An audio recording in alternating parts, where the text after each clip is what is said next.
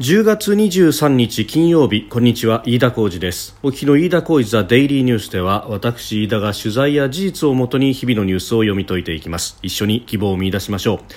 今日取り上げるニュースですがまずはアメリカ大統領選に向けた最後の討論会が行われました、えー、それからあ今日発表された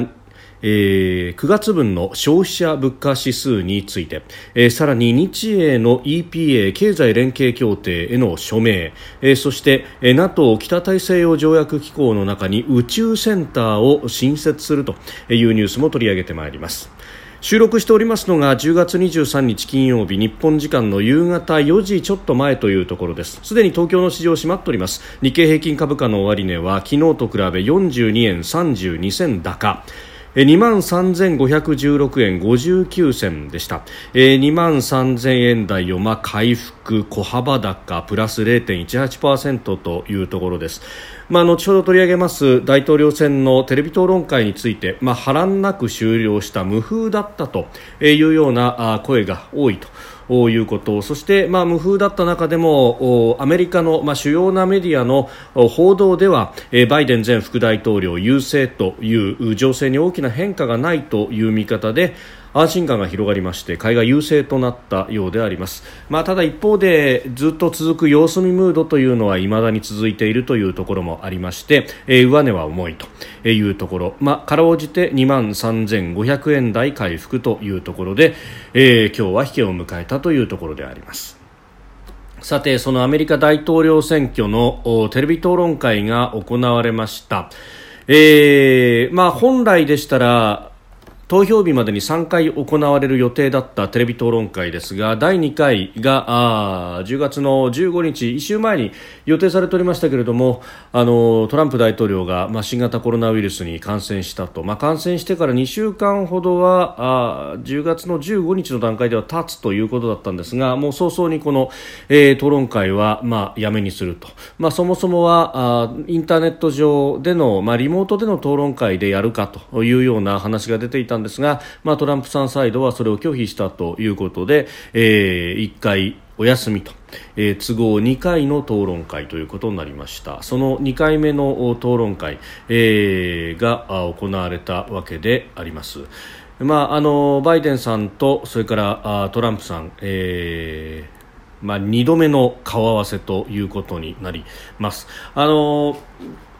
先ほどもですね株価の話のところでありましたけれども主要メディア、えー、CNN はバイデン勝利53%に対してトランプ勝利が39%だったということで、まあ、バイデン氏勝利というふうに報じております、まあ、ただ、えー、前回はですね60%バイデン28%トランプという数字が出ていましたのでそれに比べるとリードはだいぶ減ったと、まあ、これはあのトランプ氏が相手の発言を遮る場面が減って評価を上げたなんてことがですね日本のメディア並びにえーまあ、他にもですね、えー、報じられております。CNN そのものもそう報じているようであります、まあ、ただあの保守系の FOX ニュースはトランプ氏より62%バイデンさん38%全く逆の経過が出ていると、まあ、それからあの地域地域でさまざまな放送局がこれ、えー世論調査も行っていたりとかあるいはインターネット上での投票調査なども行っておりまして、まあ、本当まちまちというような感じです。なんか日本での報道はですね CNN だとか ABC の数字を並べて、えー、バイデンさんが勝ったんだというふうに報じられるところが多いんですがうんその見ていた感じの印象並びに、まあ、インターネットなどで、えー、現地で報じられていること等々を見るとそれほど差があったのかどうかというのは非常にえー、疑問の残るところであります。あのー、まあ、基本的にですね、えー、バイデンさんは、まあ、トランプさんの批判をするとで、えー、独自の政策などを司会から聞かれるようなところもあったんですけれども、まあ、それは、えー、抽象的な理想論で、えー、もってですね、えー、しのいでいくというようなあところがありました。えー、今回ですね、えー、司会はクリスティン・ウェルカー氏という方、まあ、この方は、えー、アメリカの NBC のホワイトハウスの、えー、記者というところだったと、まああのねえーこの討論会が始まる前はですねトランプさんなんかは、えー、親も民主党だしバリバリの民主党じゃないかというふうに、まあ、批判もしておりましたけれども、まあ、あの今回の司会ぶりはあのなかなかあバランスが取れた形でやっていたんじゃないかというところです。であの一つ気になったというかですねこれはあの、まあ、トランプさんなども大きな発言だというふうに言っていたのが、えー、エネルギー政策について、まあ、あの特に、まあ、トランプさんはあ CO2 削減のパリ協定から、まあ、離脱をするということを、まあ、公約に掲げてそれ通りに離脱をしたということがありました。で、えーまあ、これなどについてですね、国内の石油産業等々どうするんだというようなところで、えー、バイデンさんはえー、補助金、えー、石油業界への補助金をなくすんだということを、まあ、おっしゃったというところがありましてこれが、まあ、なかなか驚くべき発言というか、まあ、こういうことをやると激戦州の一つでもあるところのテキサスだとか、えーまあ、石油産業で、えー、食っているような州というのは、まあ、なかなかありますんで、まあ、その辺というところで、まあ、ソース感なんじゃないかと、まあ、日本じゃあまり報じられないかもしれませんが、まあ、この辺りがですね、まあ、補助金取り上げまで言及しちゃうとええビジネス界がどう反応するかというのは非常に興味深いところであります。まあ、それプラス、まあ、バイデンさんもともとこの政策集の中では、え富裕層や、え大企業への増税というものも辞さないと、まあ、それで社会保障をしっかり整備していくんだというのが、え主張ですけれども、まあ、それは一方で、えビジネスにとっては厳しいと。いうようなところがありますので、まあ、この辺がどうなるのか、まあ、それからですね、まあ、これテレビ討論会だから仕方がないところはあるんでしょうがバイデンさんカメラ目線を意識しすぎだったようなところがあってですねほとんどこのディベート相手のトランプさんともの方を向くと。いうことがなかったと、まあ、あのテレカメラに対して目線をやるかでなければその、まあ、カメラ目線のちょっとずれたところにいる司会者と目線を合わすということはあったんですが見ていた感じではほとんどトランプさんと目を合わせたことなかったんじゃないかなというような感じで、まあ、目の表情がですね若干こうなんというか認知の不安というものを感じさせるような場面があったように私には見えたんですが、まあ、これは気のせいかもしれません。えーねえー、石油業界の補助金取り上げなんていうのも、まあ、衝撃的ではありますが、まあ、この辺りは日本でも環境大臣あたりがですね、まあ、言い出しかねないというようなところでもあります。えーまあ、その他にもですね、ええー、トランプさんもなかなかこう攻め込みづらいというか、まあ、最初に2分間、えー、オープニングトーク的にですねお互いが意見を述べ合うというところがあってそこは、えー、話していない方のマイクは切るというようなあ今回は、えーもう話し合いというかあ運営委員会がそういった決定をしたということもありましたので、まあ、なかなかこう不規則不規則発言で横から割って入るということが、まあ、できづらかったということもありましたのでえ、えー、その辺トランプさんは持ち味を出し切れずに終わったのかというところもあります。まあ、その分ですね、えーまあ、面白みには欠けましたけれども聞きやすい討論会にはなったということで、えー、ありました、えー、これがどう作用していくのかそれからあの、まあ、バイデンさんのですね、えー、息子さんの話というのが、えー、例えばロシアの市長モスクワの市長やその奥さんなどから、まあ、巨額のお金をもらっているじゃないかであるとかですね、まあ、そういった350万ドルというような言葉も出ましたが。えー、そういった、まあ、スキャンダラスな面というのあるいは、えー、中国とバイデンさんの息子さんハンターさんという方が、まあ、かなり緊密な取引を行ったハニートラップにも引っかかったじゃないかみたいなことが指摘はされておりました、えー、これについてというのも、まあ、言及はありましたけれども、まあ、あバイデンさんは、まあ、ほぼ答えずというような感じ。で一方でトランプさんの方も、えー、中国含め海外に口座持ってるじゃないかみたいなことをですね、えー、言っておりました、まあ、トランプさんの場合はビジネスやってたんで、えー、その意味では海外口座を持ってて当然というところもあるんですが、えー、一方で、まあ、バイデンさんはあ上院議員を40年以上やっていた。で8年間は副大統領だったと。でその8年間の副大統領の時に何もできなかったのに今さらなんで出てくるんだということをトランプさんは問うたと、まあ、結構それを問う場面は多かった、えー、移民の政策であったりとかあるいは、えー、オバマケアの話であったりとか、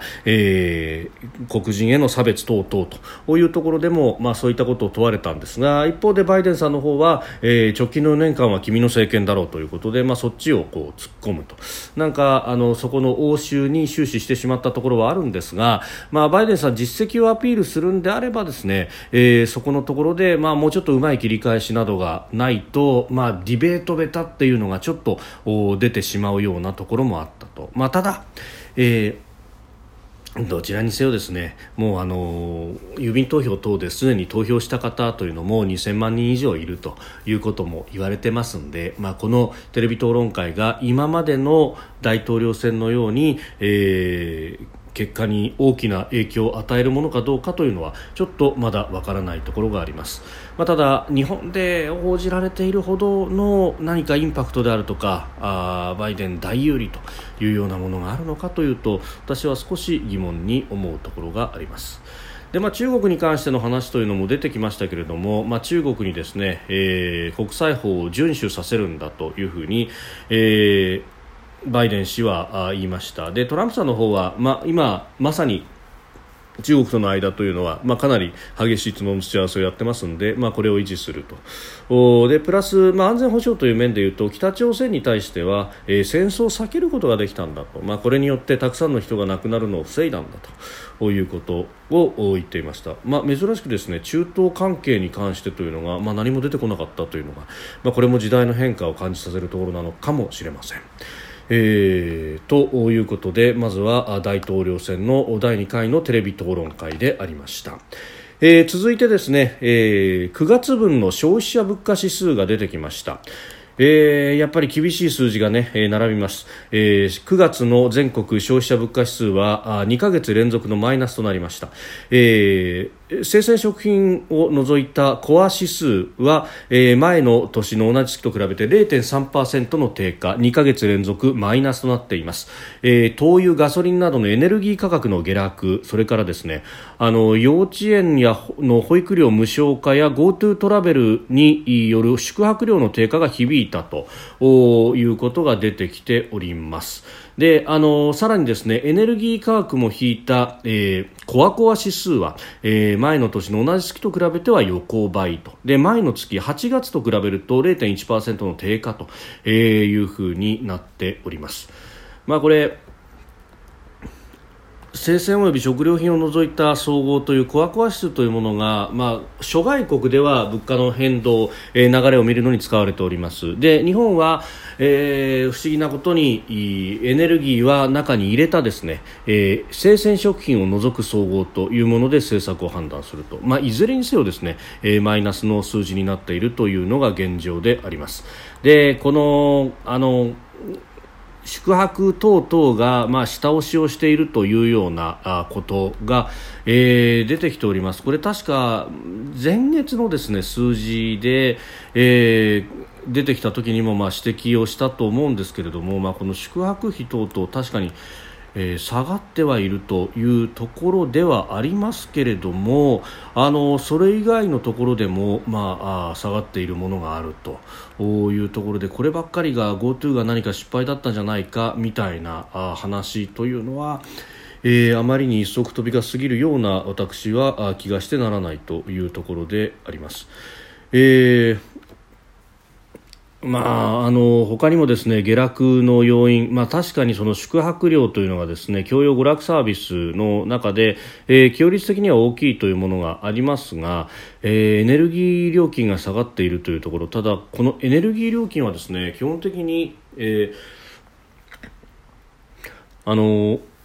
コアコアの指数、まあ、本当に物価の変動を見るときには、まあ、入れないというものでもあると、まあ、これはあの日本の政策でどうこうできるものではないというところがあります、まあ、世界的に、えー、原油等々油の需要が減っているというところで、まあ、値段が落ちてきているというものが、えー、あると。でさらにですね、まあ、宿泊料もそうですが保育料等々のですね、えー、教育関係のマイナスというものもありますがまあ、これはですね、ま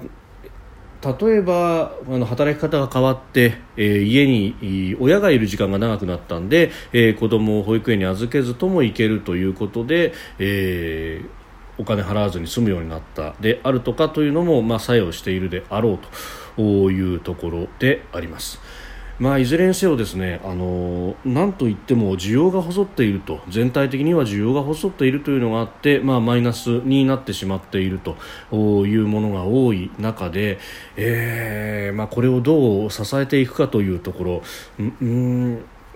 ここをですね支えるために、まあ、家計も今、企業もなかなか財布の紐は固いということになってますので、えー、この先、まあ、第三次補正、えー、等々政府の支出というものに期待がかかるところであろうと、まあ、ここでは何度も言ってますけれども、まあ、現状、どうしてもそれ待ちになってしまうというところがあるようです。えー、それから日本とイギリスの間で EPA、えー、経済連携協定に今日署名式が行われました。あのもともと、まあ、イギリス EU 離脱がありますんで、えー、今までは EU との間の EPA の中でイギリスも含まれていたものがイギリスが出てしまいますので個別に結ばなければいけないと。まあ、ということでベースは EU との EPA がありますと。その中で、まあどうやっていくか、まあ、これ、あの年が改まるまでに妥結しなければいけないということが言われていた、まあ、そうじゃないと WTO のルールにのっとってということになりますので、まあ、関税その他ももう一度設定し直さなければいけないということになりますので、えー、どうするんだということが言われていましたけれども結局、これ EPA はあ署名ということになりました。で今後の流れですけれども、えー、両国内で国会の承認を経て来年1月月1日の発行を目指すということです、えー、品目ベースではイギリスからの輸入品のおよそ94%で、えー、日本からイギリスへ送る輸出品のおよそ99%について将来的に関税撤廃となるということであります。もともと金融だとかあるいはメーカーなどもですねイギリスを拠点にして、まあ、そこからヨーロッパに対して出していくというものも結構あったりとかあるいはあイギリスから日本へ入れるというものもまあ、ありましたんで、まあ、この辺これができるということは非常に経済にとっては大きいと、まあ、大きいというか、まあ、一つの安心材料にはなるだろうということが言われて、えー、おります。まああのー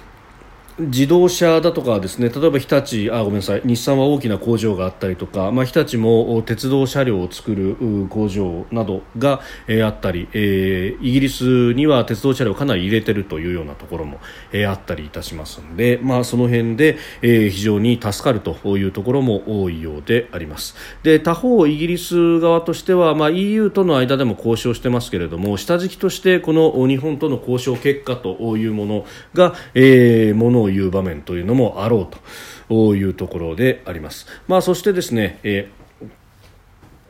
日本の国会は今度臨時国会がいよいよ来週からやりますけれども、まあ、ここで、えー、話し合えば十分に1月1日には間に合うだろうということも言われております。まあ、そもそもがですね、えー、国会でもすでに同意をしている EU との EPA と、まあ、準ずるものであるので、まあ、あまり議論をするということはなかろうとは思います。えー、それからですね安全保障に関連して、えー、北大西洋条約機構 NATO は22日の国防省理事会で、えー、中国やロシアの軍宇宙軍拡に対応する NATO 宇宙センターを、えー、ドイツ西部ラムシュタインの空軍基地に新設する方針で合意をしたということです。人工衛星による通信や情報収集を通じて NATO の活動を支援するとともに宇宙の潜在的な脅威の情報を加盟国で共有し NATO のシステムの保護を目指すというところです。まあ、あの人工衛星をですね、えー、地上から撃ち落とす技術であるとかあるいは通信を妨害する技術など、えー、中国やロシアはかなり研究をしていると、まあ、それこそ10年以上前にですね、えー、地上から弾道ミサイルを撃ってってでそれでもって人工衛星を破壊するという実験を中国は行ったこともあります、え実はその時にばらまかれた、えー、たくさんの瓦礫というものが今、えー、実際に、え周りを、うん、地球の周りを回っている、まあ、現役の人工衛星に支障をきたすんじゃないかというようなことが言われていてでこの、まあ、デブリと呼ばれますけれどもあの一連のバラバラになった瓦礫や宇宙ゴミこの回収であるとかあるいは、えー、遠くへ飛ばすなどで、えー、日本の技術といういうものに、まあ、世界中も期待しているところがあるというふうにも言われております、まあ、あの安全保障とも密接に関わる部分でもあると、えー、そして宇宙やサイバーというもののがもう第3次世界大戦の戦場だと言われて久しいと。もうすでに、えー、そこでの戦いというものが、えー、実際にやられているというふうにも言われております。で、えー、さらに言うとこの衛星との通信というものが、まあ、一部でも阻害をされてしまうというのが、えー、インフラあ地上のインフラに影響が出るであるとか、えー社会生活にさまざまな支障をきたす恐れもあるということもありますので、まあ、この NATO は NATO で連携をしていく、まあえー、アジアに関してはこういった NATO のようなですね、えー、集団的自衛権の行使主体というものが、えー、あるわけではありませんので。えー、これを、まあ、個別に日本の場合はアメリカと連携をするだとかあるいは緩やかに、えー、イギリスやあごめんなさい、えー、オーストラリアやインドというところあるいはあ ASEAN 諸国、台湾というところとの連携というものも、まあ、続けていかなければならないというところです、まあ、自衛隊の中にも宇宙に対応する部隊を作ったりだとかさまざ、まな、えー、取り組みはしていますけれども、まあ、この先それを統合するような形そして国際的な連携をするような形というものも求められていくというのが流れだと思います。飯田小泉デイリーニュース月曜から金曜までの夕方から夜にかけてポッドキャストで配信しております。番組ニュースに関してのご意見感想飯田 TDN アットマーク Gmail.com までお送りください。飯田小泉デイリーニュース。また来週もぜひお聞きください。以上飯田浩司でした。